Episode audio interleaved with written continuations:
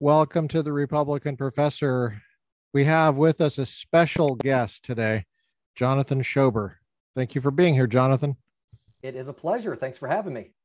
Did I say your name right? Is it is it uh is it Jonathan? Is that how you say it? It is Jonathan. Now, Okay. you know, I go by John or Jonathan, but uh, you know, just don't call me late for dinner and we'll be okay. Jonathan, you're a special guest. You uh, interviewed me on your podcast uh, several moons ago. Before, seems like it was was it during all this crazy stuff, or was it after that? I can't remember. I, I- mean, I think it might be pushing a year. Uh, so uh, it was a great conversation Mhm. and uh, enjoyed it and and Yeah. happy to be on your podcast now. So this is It got, fantastic. it got a lot of views. I saw that, and that was cool. you know Um, and what's funny is i mean this is what's funny as you're as you're doing podcast you know i still get these notifications right someone comes on is like oh you know great post or whatever so it's it's amazing kind of the the evergreen of of these videos and these podcasts Yeah.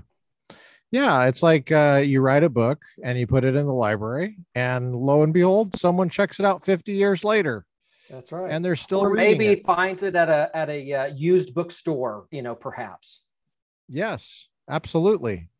Um, Jonathan, you just ran for office and uh, you're in the state of, let me guess, Arkansas, it's, it- it's hard i know it's a, it's a, it's a tough guess.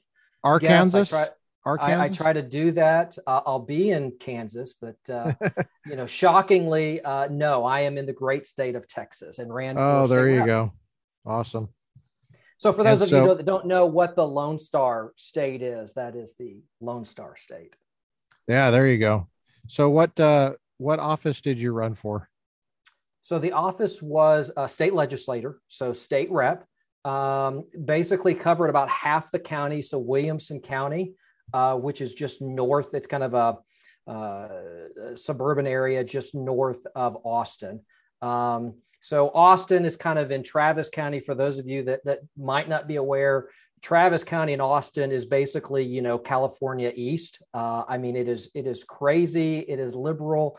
Uh, you know it's the blue boil on the otherwise beautifully red uh, state of Texas. So I was running for a district that was just north of Austin in Williamson County, Gotcha. uh, covered about half the county in terms of geography. So relatively small geography, which made it a lot easier to campaign.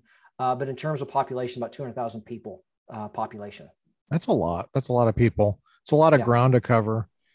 And it's a crazy place, as you- said. What was your strategy going into it? Uh, well, the the strategy was win, right? And apparently, I did I did not uh, do very good. No, I mean, really, there were there were kind of uh, a couple of things that I really wanted. So, uh, just to provide a uh, uh, a little context, now I'll, I'll kind of start with you know bottom line up front. So I didn't win, but I did get these really cool you know Schober for state representative That is cool. uh, co- coffee mug. So for a contribution of twenty dollars, you too, even now, can have your very own Schober for state rep uh, coffee mug. Are you planning on re uh, running again? Yeah, I, I probably will. So so to, to answer your question, just the the the background. Um, so this was the year across the country for redistricting. So what that is is all the lines or uh, political boundaries are redrawn every 10 years. Um, so in in my particular race, um, it, it had been kind of a, uh, uh, a a Democrat district, got redrawn, so it was it was more of a Republican district in terms of of numbers. Um, the state rep that had been it was was very much a hard uh, liberal uh, st- uh, representative because of re- redistricting. He actually moved out of this district into another district, um, and I actually changed my residency and moved into district. Uh, so what that means is it was an open seat, so there was there was no incumbent. Um, in all likelihood, the uh, the winner of the Republican primary will likely win uh, the general election. So, just for for context, on the Democrat primary side, uh, basically there was one candidate that will run on the Democrat. There were actually four of us uh, on the Republican side. So it was an open seat, no incumbent. Um, the the four of us that ran Um, you know, each of us were, uh, you know, none of us had held political office. Uh, myself, you know, I'm kind of a, you know, professional father, you know, citizen, uh, legislator candidate named Patrick McGinnis, very similar. Both of us had about 20 years uh, in the technology field. Uh, the two other candidates were, were a bit younger uh, than us. Both of them had been staffers uh, with, with state senators. Um, so it was very interesting because no incumbent, uh, you know, open seat. And, and the, the, the main goal, and we'll go into some of the reasons, but in terms of the strategy, you know, what I wanted is I wanted to make sure that, that if nothing else, I was the most substantive uh, candidate. So it was, it was extremely important to me um, that you know I, I used some of this technology. I used videos. I had a lot of you know I think relatively long form, substantive type uh, campaign speeches. Um, I actually, uh, I'm sure that that most people are, are aware of the political flyers that come in, and and basically they all kind of look the same and sound the same. You know, I'm the I'm the conservative Republican, vote for me. Um, what I did and what I started doing, or what I started with, was I actually published a 12 page full color newspaper. Um, and so in there, there were, of course, articles that I wrote, um, articles that, uh, that one of our local school board districts wrote, um, a emergency management expert wrote. So I launched the campaign with that newsletter. I mailed it to all uh, 15,000 uh, voters and and and that was something that was um, unique. Um, it was certainly unique in the race, and as I've been in it, uh, fairly unique. And we can kind of talk about just the importance of educating the voter. So my strategy was to to educate, run a substantive campaign, and yeah. um, that was that was the strategy. I'm all for education. That's an interesting idea to do a little uh, newspaper. It's kind of old school. It's vintage.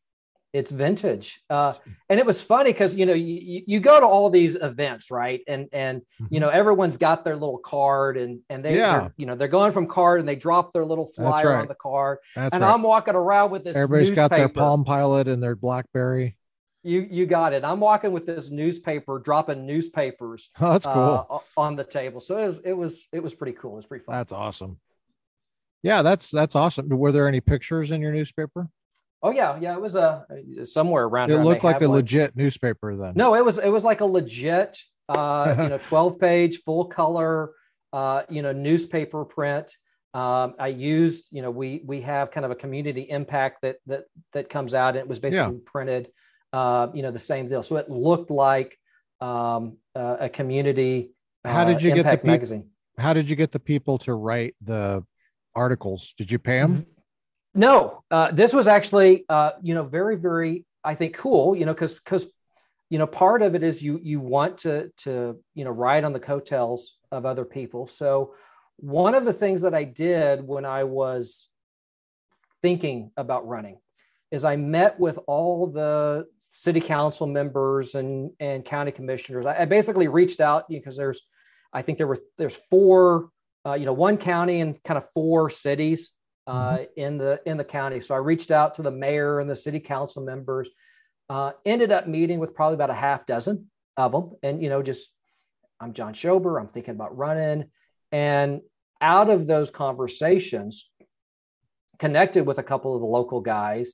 And you know they were very passionate about some issues, some of the growth that's going on. Williamson County is one of the fastest growing uh, counties in the country. Uh, we've got Samsung, uh, coming in to uh, to the county, and so one of the uh, city council member was very passionate about the growth and kind of the challenges of of one of the small communities. And so I just asked him. I said, "Hey, would you mind writing an article about this?" And I mean, he loved it. I mean, he's like, "Sure, you know, I'll I'll write it." And and um, uh, in Williamson County, we're, we're kind of ground zero with some of the stuff that's going on with the school districts. I mean, we have the you know the pornography in the schools and the critical race. We've had two uh, fathers, two parents that have been arrested uh, because they spoke uh, at a uh, at a school board me- uh, meeting, And one of the good guys, uh, school board members, Danielle Weston, uh, she had written a Facebook post kind of talking about, you know, what good governance in a school district would look like. So I reached out to her and just said, hey, do you mind if I use uh, this Facebook post? and and republish it. And so, you know, it was it it, it kind of served a, a, twofold purpose. It allowed me to introduce myself to some other people. It allowed me to to give other people uh, a platform. Um, you know, I hate the me me me vote for me me me, and that's I didn't want to do that, and so that's how I got. Um, you know, like I said, I think I think altogether I had probably about six authors that wrote six different uh, articles for the newsletter. Oh, the emergency management thing you mentioned what was that about? Was that about the the energy issue you guys had last year? The exactly. the, the the freeze. So i had a very good friend of mine that's a retired uh, army colonel uh, and he was in charge of i think it's fema region 6 i can't remember. Basically covers uh, texas arkansas uh, maybe louisiana um, and so he was in charge of disaster recovery and emergency response for the state of Texas when he was on active duty. Oh. And um, so what we did is we wrote an article because one of the major issues was the freeze. And what's know, uh, what's your friend's name? The Army Colonel, uh, Colonel Scott McLeod. McLeod, okay. McLeod, and uh, great guy. And um, you know he, you know, so the, the, the failure from the energy is why didn't we have the oversight? Why why why were they not prepared for this kind of events? And so that's really what he spoke to is you know how how do you prepare uh, a very large infrastructure for uh, disasters? And and that was the the context of the article. It's a fascinating article. I'll I'll send you know what yeah, I'll send yeah, sure. a link send to the PDF. To, I'll send we, a link. Yeah, we will post that. Publish that. Yeah, we'll post that on the the episode. Cool. So, uh, what did you hope to accomplish if you got elected?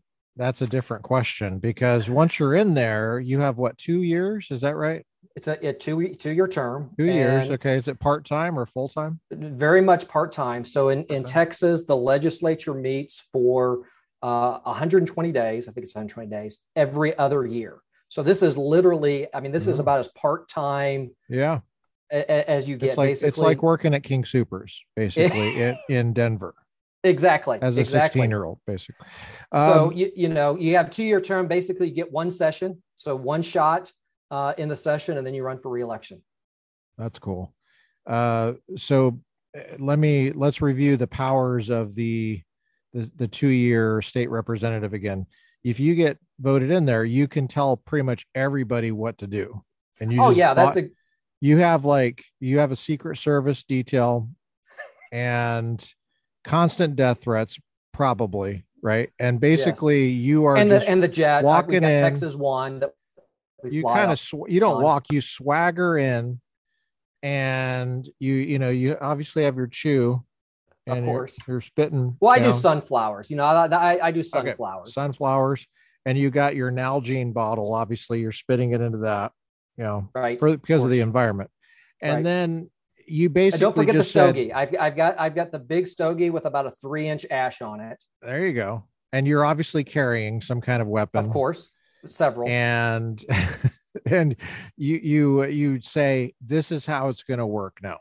Yeah. And so I'm you know you got you got you got Marcy's my administrative assistant. If you go through her, uh, I'll be out back having a steak right? Golf, playing golf.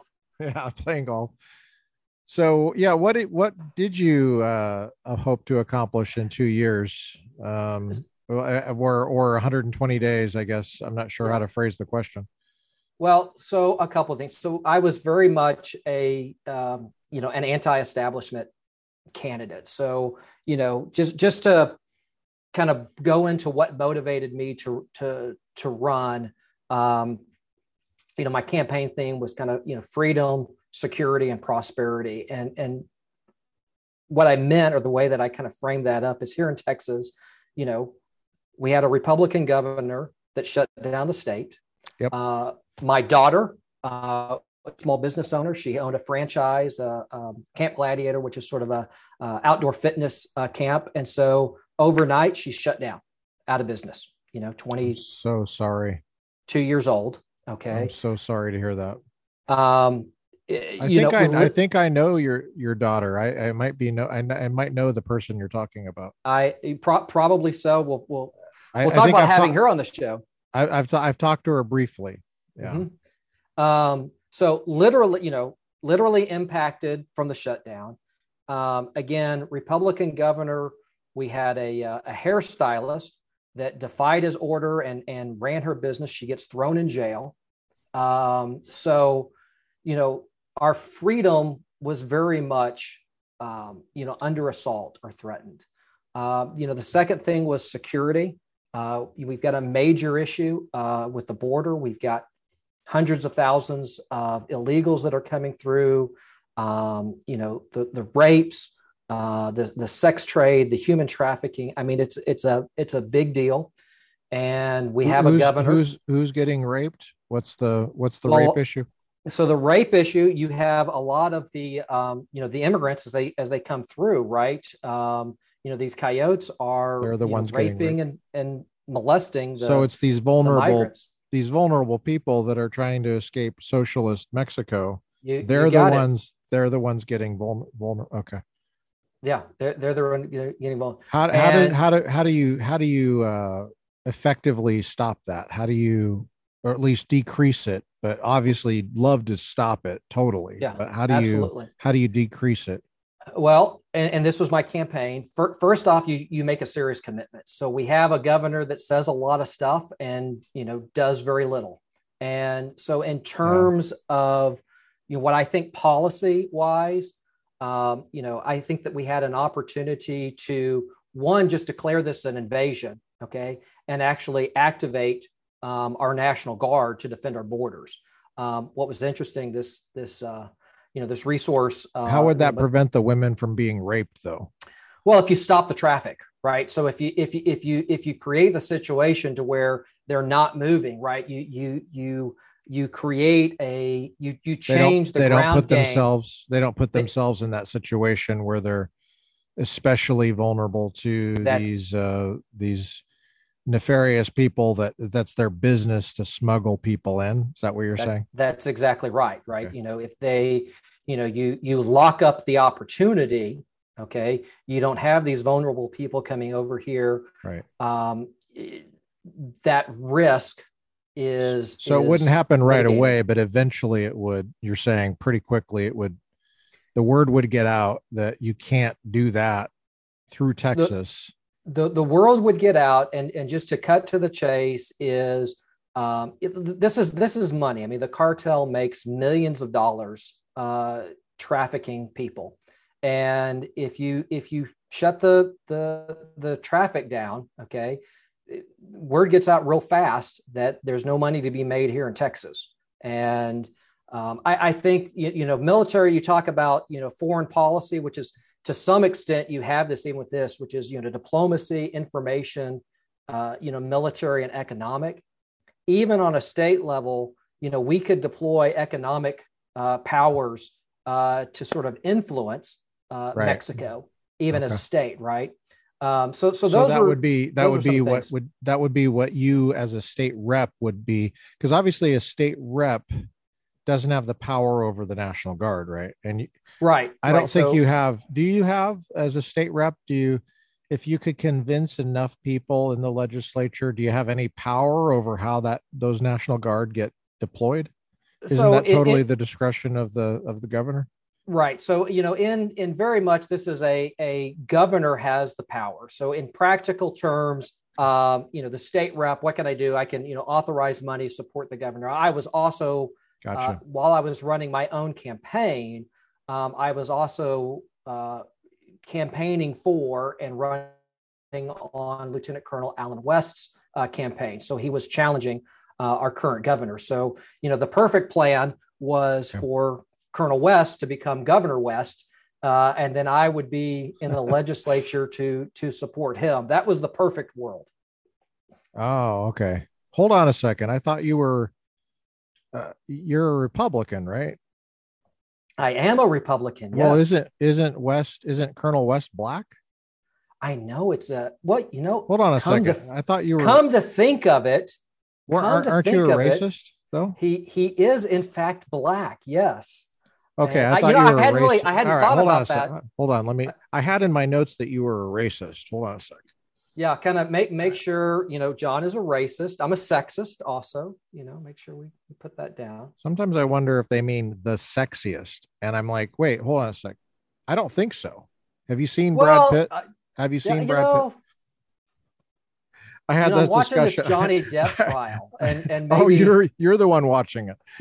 I, I, haven't seen it. What's what's that Johnny Depp thing all about? I mean, what... it is it is it is a complete I don't have a TV. opera. So. Oh, it's a soap opera. It, it, it's what? it's a train wreck that I just I will fully. Is that his wife? I that... am sucked into it. Is that his wife? That's complaining. Uh, it was his, it's his ex-wife. Yes. Oh, it's his ex-wife. And, okay. Uh, I, I I can see why she's an ex. By the way. Okay, she's crazy she's crazy. Well, it doesn't look like he has all his screws together too. He's got a screw yeah, loose. I, yeah, there somewhere. there is uh it's a train wreck. It, it is an entertaining train wreck. Yeah. Is that on regular television or what is that on?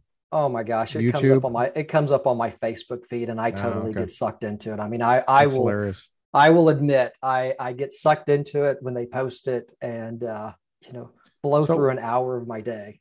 So, uh, what was uh, Colonel West running on? I, I didn't. I'm on. I'm not in Texas, so I'm not following it. I'm in California. Um, so all I can do is sit back here and fantasize about what it what it would be like. If, you know, uh, I mean, we had people like West out here, but what, you know, what, Colonel what West was, was, was was running. Um, you, secure the border. Um, it, here we have a major issue with property taxes, just out of control uh, property taxes. Yeah, I've heard. Um, and what's the solution uh, to that, though? I mean, do you, should you have an income tax then? Well, right. So, so this is, uh, you know, I think it's, I, I think it's Thomas Sowell that says, you know, if if you're taxing fairly, it doesn't matter how you you tax; it'll be okay. Yeah. If yeah. you're taxing too much, it doesn't matter how you tax; it'll be bad. But right. but I do think that that fundamentally, um, I, I don't like you know of all the different ways you can tax. I think income tax is the worst. Property tax is you know not much better. So I, I, I mean I am an advocate of a sales tax, and we do have a sales tax here um, in Texas. So I, I think there's two things. I think one would be moving uh, to the sales tax, but the real egregious thing in Texas is, you know, all these politicians are like, you know, well, we have a cap on the on the tax rate. You know, it can only go up a half a percent or whatever it is. And so these politicians, they come in and they say, we haven't raised your taxes. Look, there's a there's a cap on on what we can raise that tax rate. Notice I'm saying that tax rate. Uh, but over on the other side of the equation, the value, the, the property value, there, there's no limit on that. So, so basically, this is what irritates me the most is these guys, you know, legitimately or, or, or not, the property value goes up and the politicians basically get a free tax increase every time the property value goes up. And so, yeah, you, you know, my, so nobody's, my, nobody's accountable except for the market. Exactly. Which, and which it, it is interesting that the market would react that way given the tax setup. It just seems like it, it should the market should react uh, a little differently because if it, well, I, I don't know how it works exactly, but I just um, I just know that the thought of retiring in Texas is a little bit less appealing to me because um, if you have an income tax, right, and that's how you're taxed primarily, mm-hmm then older folks on a fixed income can that's predictable for them right? Right. Which right. is what you want in retirement. You want to be have predictable security stuff like that. Right. You're not a nimble you know kid anymore. You can't just go get a job necessarily. Well you know your prized possession as you as you retire is the roof over your head. Yes. And and and so if the government is just saying basically, hey, I'm I'm renting this land out to you. I really own the land. You you think you own the land? no, yeah. you don't own the land. I own the I land. own and I'm i can jack up I can jack up your rent anytime and I this want. is and so I, yeah, I'm just uh you this is a lease that you have mm-hmm. and it's an interesting kind of lease because unlike the lease that a typical landlord lessee has, they can't just take all your assets. Right. Mm-hmm. They can't just mm-hmm. acquire your assets right? Yep. you know, right. Um, if you don't pay your rent, they they evict you. Yeah, that right? the worst they could and do is kick you out. If you leave your stuff there, then there's a process by which they, you know, auction that off or whatever. But that right. you have to leave it there, right? But but this this property tax thing is is really kind of an interesting thing because you think it's private property, but it's really the government saying, um, no, you're just you know you're passing through here and you owe me money for living there. Yes. And so i'm the boss not you. You're that's mm-hmm. not your property it's mine. And the rate will fluctuate it's not set by a lease and if you don't pay it i now can take that property from you yes well actually you you know I, I have it anyway kind of right. because I I mean why how, if you can take it from me then how then I don't I don't understand. I, yeah, it's it's odd because they they feel like they can take the entire value of the property, not just what you owe them, which is a, mm-hmm. a small fraction of that, right? Mm-hmm. It's it's mm-hmm. it's interesting. So if you're really it's, it's old, an egregious, yeah, if you're old, egregious method. If you're old and you owe I don't know, ten thousand dollars on back taxes or something? Sure. Could they take the roof from you? Ab- they... Absolutely. Now there, there are some, you know, uh, you know, I don't want to go too far. There are some homestead exemptions. There are some rules, but in general principle, you are exactly right. I mean, uh, people are losing their homes. Um, that is a that is a very real thing. Uh, again, you know, in, in this area, it's been a high growth. You know, uh, I mean, even my own house, it's it's almost tripled in value. So there's literally people, you know, that that you know may have you know bought a house for you know fifty thousand dollars, and it can be worth a million dollars uh, today, and they're retired what's, and they're on what's the ta- what's the tax rate on that? Give us some real numbers so we get a sense of. oh, now see now now you need the policy advisor part of my campaign staffer, right? You know, I I always kind of stay stay away from real numbers because. Uh, uh, I, I, get in trouble. Can you ballpark it? Numbers. You yeah, we're talking to, seven, we, eight. We're talking seven, eight percent. What? Wow. Yeah. So wait, hold on. So you're talking like thousands of dollars, uh, at least a th- thousands of dollars a year, maybe even a month. Oh, oh yes. In taxes. I mean, yes, in property oh, wow. taxes. So I, I mean, and and and here's the other thing. Again, you know. And this is a Republican state this is a Republican state. And, and here's what's really funny, you know, the, the, the left always talks about, you know, protecting the little guy. Of course, those policies hurt, were probably put in place by Democrats.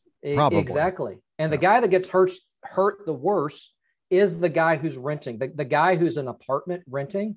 Because here, you know, the apartment complex has no homestead exemption. At least I get a little bit of a uh, of a break on my on my value as a homestead.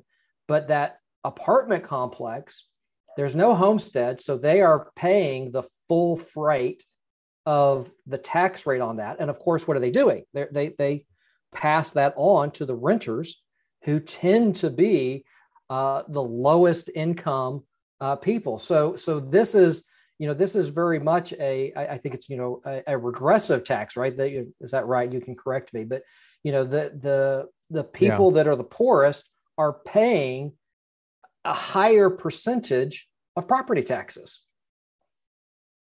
So if you were, in other words, it incentivizes having less land. Is that fair to say? Or, or, well, I don't know if I quite go too far as say incentivizes, but it sure makes it difficult uh, to acquire land. And it incentivizes having a crappier house, basically. Uh, uh, yes, uh, you know, I guess somebody question. could somebody could say, well, that's the incentive in any any place that there's property tax. I mean, because there's a percentage, there is some kind of incentive, right. I guess. But like in California, it's very strange. You, are you aware of California's property tax regime? You know, I as I understand it, the the value is basically set at purchase, and so that that valuation right. is there, and so you know whatever it was assessed at you know if they change the tax rate they can they can raise the tax rate but the value is set until yeah uh, another transaction occurs and it's sold and then it basically gets re that's uh, right revaluated to the new owner yeah and by the um, way that's that's actually the, what i was advocating with the with the exception though of when you say transaction if you include probate if you include a living trust or something like that if you include uh, inheritance. Mm-hmm. Now, this is what makes it interesting in California. The the folks that have lived in California the longest and have held on to their property, uh, and it, I think it only goes, um, it doesn't go sideways. I believe it doesn't go from brother to sister. I don't think it goes to cousin and it can't i don't think it can go up i, I can't go to your aunt or something like that mm-hmm. but it's grandparent to grandchild or right. parent to child i mm-hmm. guess it could be grand great grandchild parent to great great grandchild I, I conceivably I'm, I'm sure but if there's a certain way it has to be um keep going there's a certain way it has to be um oh, i can't see anymore I'm, I am I am here. So oh, keep, okay, keep you are here. Going. Great. There's a certain way that it has to be inherited, and if it's inherited that way, then the little rascal with his grandparents' bungalow in uh, Venice Beach, that was purchased, I don't know, in 1950 for right. ten thousand dollars, eleven thousand dollars that rascal now is paying some ridiculously low property tax, like yes. hundreds of dollars a year for $2 million house. Mm-hmm. Now, if they were to sell that and the new buyer would now be paying, I don't even know, but it would be the the tax alone on it would be um much more than that person could afford even to rent. Yeah. Just the tax. Yeah. So it's interesting. I mean, you have it's a very it's it's an odd situation where and, you're you're in Southern California and you're like, how did this person live here? I don't understand how they are still here. I know they don't do anything. They have that rinky dink job over there. How do they? The reason they have it is because they're living in their grandparents' house, which good for them. I mean, they passed. I mean, right. praise praise God and you know right private property all for it but but it's so odd to see people in the identical circumstance working the same weird barista job that is totally priced out of the market there's no way just on tax alone they could afford that and yeah. i'm not sure why the economy is the way it is i don't know why the prices are so high here in California. I don't know why there's such a demand. I mean, people keep saying it's the weather. I, I mean, the weather. I, I don't know. I, I feel like there's some other structural issue there that I don't quite have a handle handle on. Well, I mean, cl- clearly you're. I mean, you you're you are pretty. There's only so much dirt. Uh, obviously, you know, Silicon Valley. Uh, you know, major draw uh, to it. So I, I think there is, yeah. And there's a lot of similarities, uh, especially Central Texas as well with, with, with some of that. So, mm. um, you know, I think that's, you know, I do think that the, you know, the demand uh, for that land is real. I mean, people want to be there. They want to be on it. You know, it's funny. I mean, you know, just from a public policy, you know, you could make an argument that it is good public policy to keep that family you know generationally in your state right and so you could actually say yes we are sure. intentionally doing this because of the public policy and and we want people to stay and get roots and you know live here forever you know, or if you don't like that, you could, you know, you could set up the policy to where, uh, you know, regardless of how, uh, you know, the VAT, the the property transfers the the the revaluation. So I, so I think I think a case could be made. I think Prop 13 was a Republican led mm-hmm. effort. I think it was opposed by Jerry Brown actually. And, and Prop 13 was, you know, you guys have like, you know, prop, you know, propositions every, you know, six months out there. Yeah, so what it's not, was Prop it's not 13? Health, it's not healthy. Uh, Prop 13 is the is the famous thing. I think it was 1978. It's the thing we're talking about. It's, it's it. what set that in place. It didn't exist before that. And I believe Jerry Brown was the governor at the time. Um, let me review. Pat Brown was uh, governor for two terms. He ended his term 1967 when some guy named Ronald Reagan took over the yeah. the, the, governorship. I've never. Who, who, who I, am going to look him up. Who's Ronald Reagan? But yeah, and he was a, he was a Democrat, wasn't he? he was eventually, but not at that time. He served two terms, uh, and he his term ended in 1975, I believe. Is that eight years? Um, well, he so he won he won in eighty, and I don't remember how how. Well, I'm talking about governor. Yeah, yeah, yeah, yeah. So I don't remember how long he was out. He won in '67, and he he sorry he won in '66, office '67. Uh, then he won again in, in 1970 out in well that would have been 74 the next election so he was out in 75 so then uh, that's when jerry brown Jerry Brown, the son of Pat Brown, was elected for his first term in 1974. And so he took office 1975. So during that time, so Jerry Brown was in office when Prop 13 took effect. I believe it was 1978.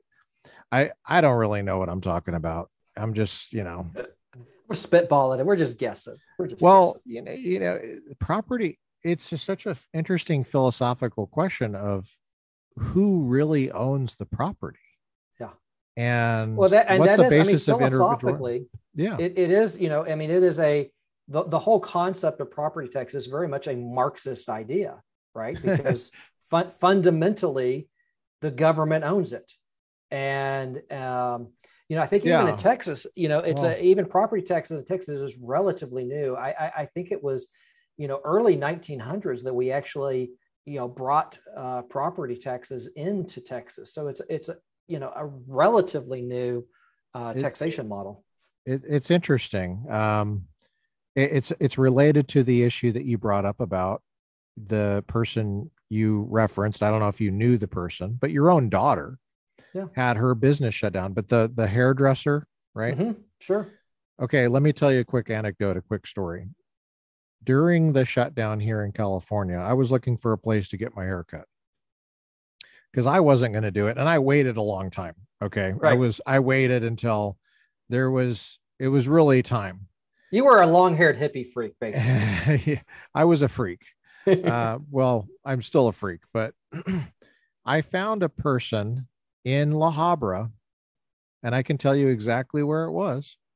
It was on Imperial and Harbor mm-hmm. and there's a Walmart there, and there's a strip mall, and it's Bless Barber Shop. I think that's what it's called. The front part was totally blacked out, so you couldn't see inside. Okay. And there was just a phone number, and I called the phone number, and I and I and when the person answered, I could hear buzzing and people talking, right? stuff like that. And I, I said, Speak are easy. You, are you open for business? And he said, um, do you want to make an appointment? And I said, yes. And they said cash only. And they quoted me some outrageous number. Right. It was like more than I've ever, ever, ever contemplated paying for a haircut ever.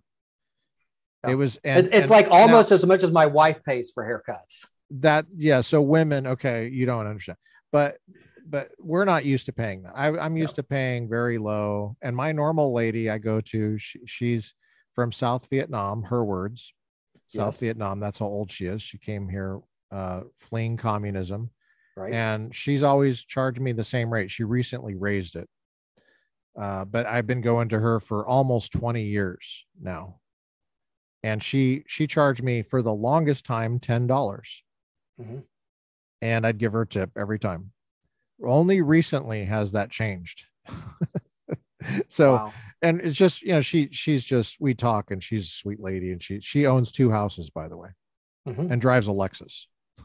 So I'm not. It's not like she's ta- she's always telling me when are you going to buy a house, and I don't want to do her uh, accent because she's got a broken accent, very authentic, and I I don't want to do it because it makes people think that I'm you know someone will take this out of context and think that I'm making fun of her. Right. But but um anyway, so she was shut down. She obeyed the government, Mhm. you poor lady, and anyway, so so I so was I the other place that you made did you a- pass Nancy Pelosi when you got I, your haircut? I, I made I with you? made the appointment and they said you have to come around back. So I came around back and I, I parked around back and they they uh, opened the back screen. They looked around and then I mean like, I thought I was going to get pat down Oh and yeah. then came in and it was packed. It was packed in there. There was probably 20 people in there, nobody with masks, cash everywhere, just and music on. And I said, Oh, wow, I see how you're doing this. You don't want to get shut down, so you have it all blacked out. And they said, Yeah, the we originally didn't do that. And a police officer came and told us to shut down.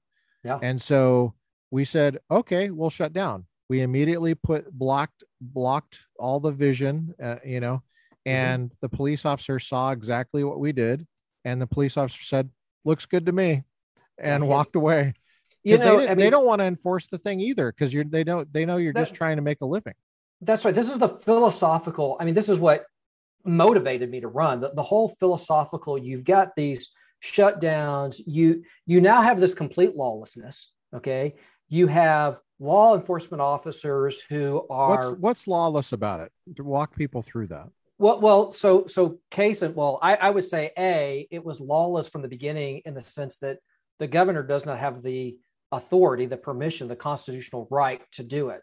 But but on a more practical level, you have uh, you know law enforcement of cases turning you know is, you know looking the other way because you know they don't want to enforce these laws these edicts these whatever.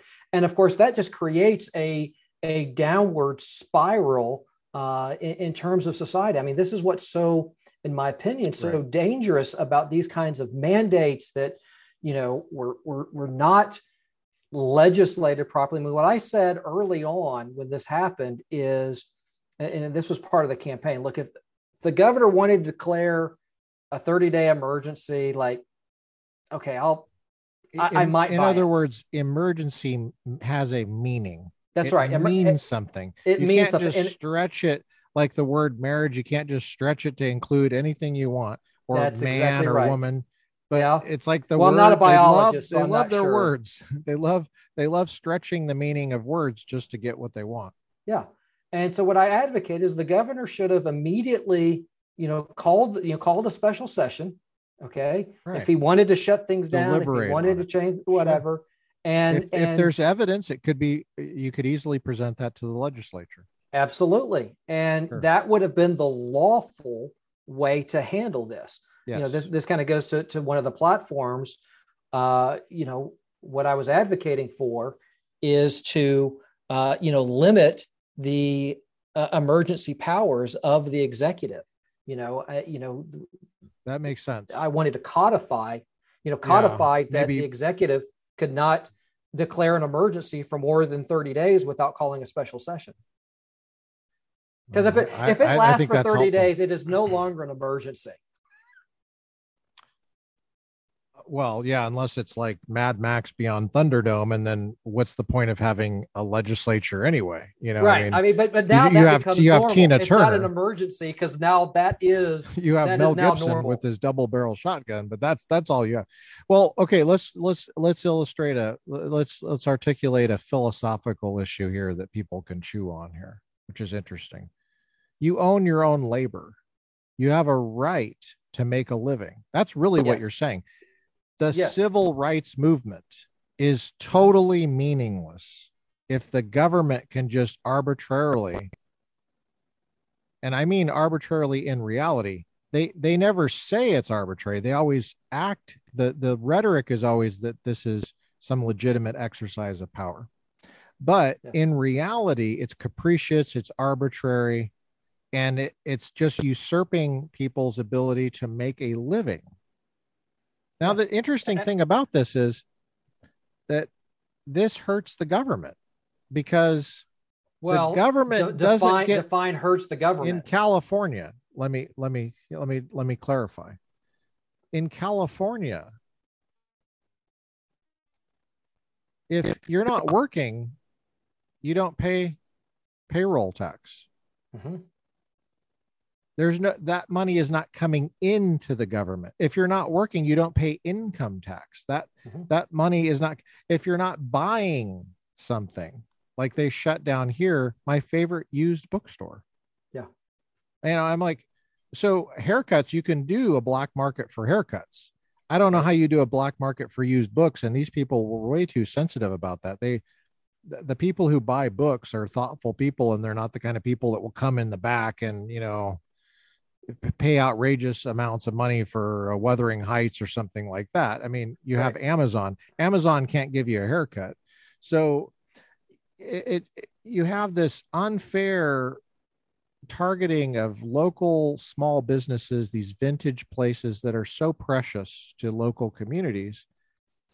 And they own their own labor. They have put everything into this, mm-hmm. like half off books in Fullerton, for example, when they were shut down. Poor people. Mm-hmm. They're my favorite people. They were in Whittier for a while and Greenleaf for a long time. Now they're in Fullerton. They're back, thank God. But they shut down our church, almost killed it well almost okay, killed now, our church now there's one that that i mean we could probably have a whole episode sure of, well know, there you got you got a constitutional issue there because of free free free uh, religion uh, and, in the first amendment and and the the the fact now you had a couple of pastors there in california that defied yeah, and i'm i'm extremely right. proud but unfortunately here in, here in texas as well way too many churches shut down and and that, that was another i don't understand you know, the, the, fact Why? the church Why did not understand yeah. Tell me why. You're in you're there. So what's the what are Republicans thinking there? What are they just so afraid of the virus that they thought, okay, now this fear of mine usurps your civil rights?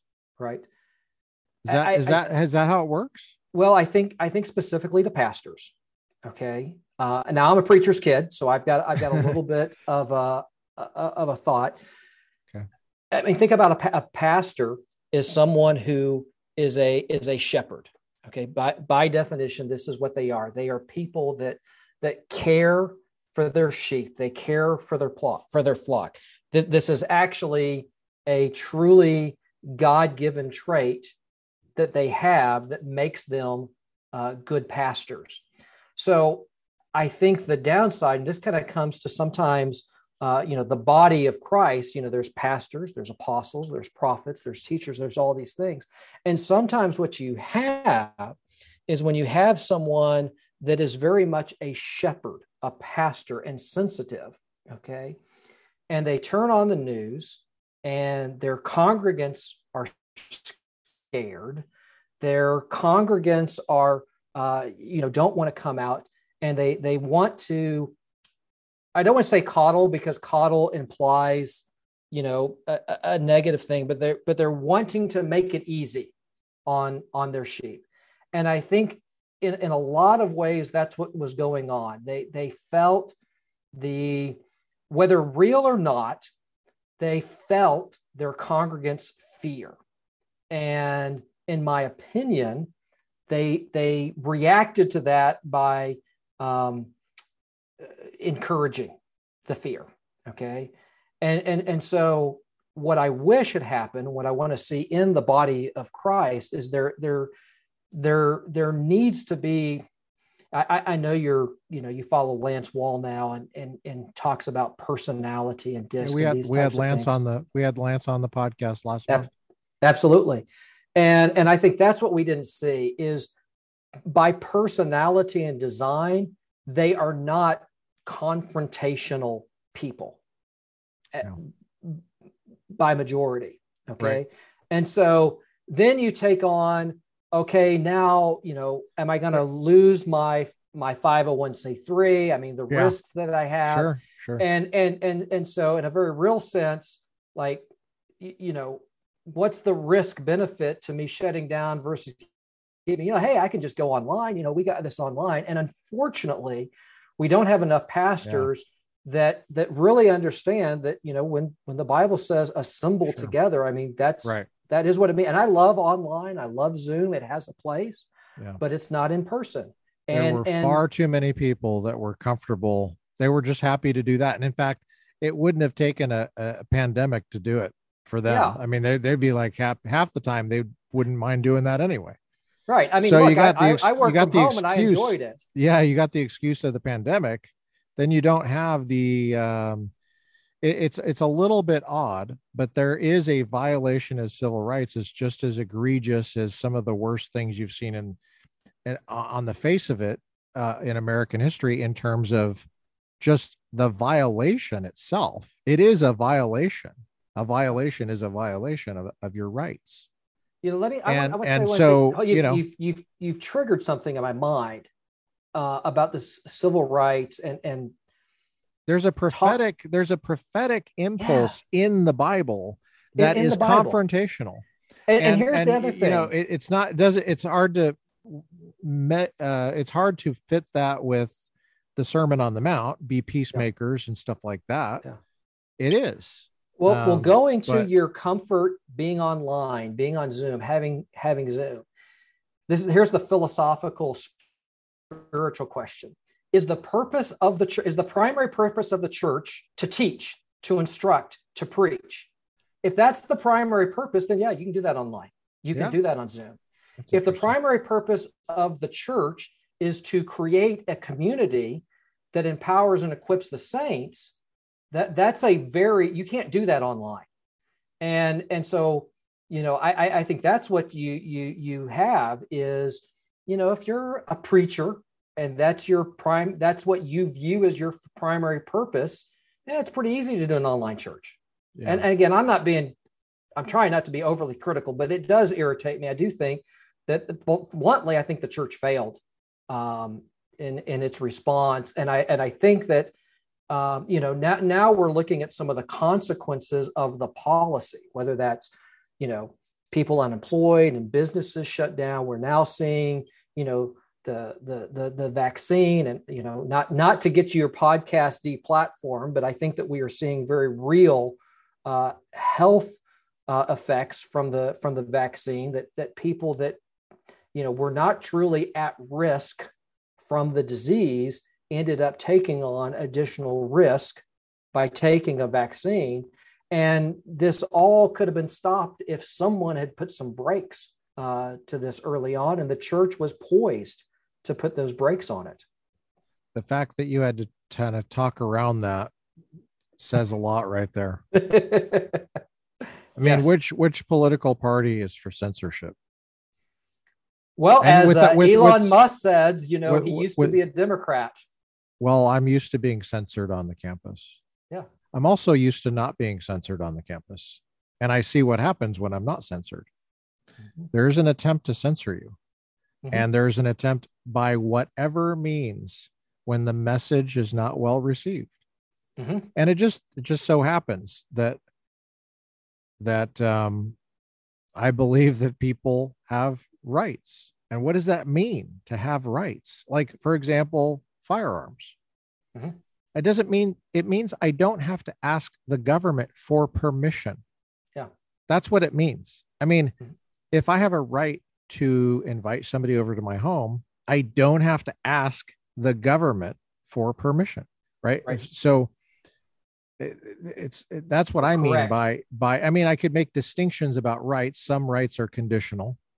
Like you might say to your teenager, you can have people over until 10 right and then they have a right now to which can be revoked by you Yeah, to have because people they're over not they're not autonomous they're they're, Yeah. they're not and then you and then 10 a.m they're out of here yeah only earn early morning socializing here but uh you know i thought that was funny people thought i meant 10 p.m um but you know it's it's like with the with earning a living uh occupational licensure these these kind of uh, regimes that put in place the permission stuff.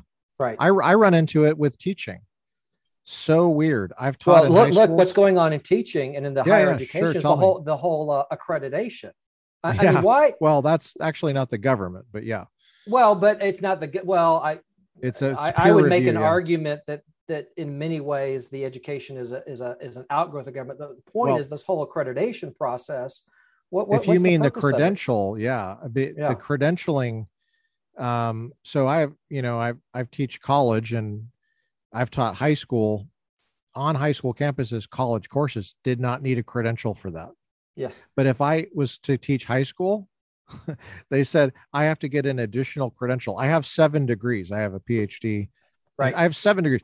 You know, you have to get an addition. You have to understand how to teach.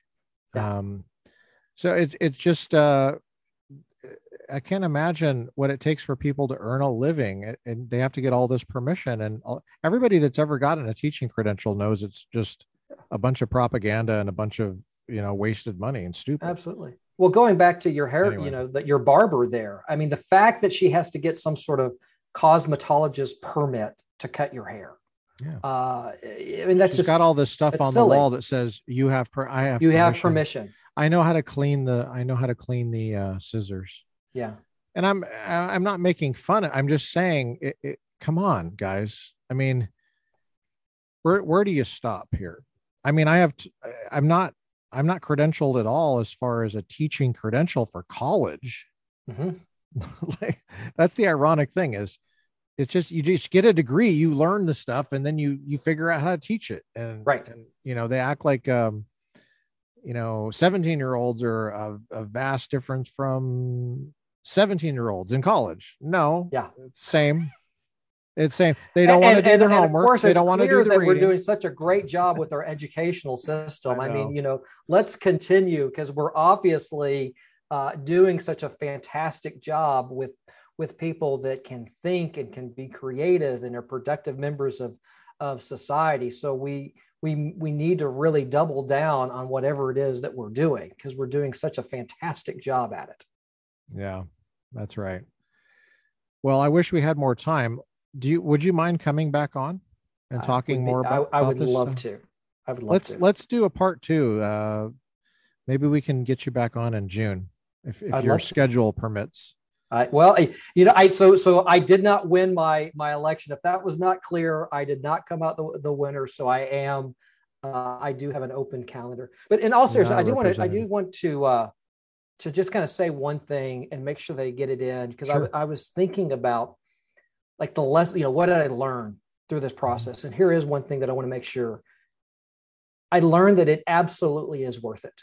So these things that we've talked about, rights and uh, you know whether it's you know freedom and security and prosperity these things but you know what one of the things that i absolutely did learn and i would encourage your viewers and your listeners that may think about running is it our, our country and our states are worth saving as a christian i frankly believe we have responsibility to do it I, I, I believe that it's my duty to do it so if there's anything that i learned it is it is worth it to seek higher office, to run for higher office. Win, lose, or draw, you, you move the needle in the conversation.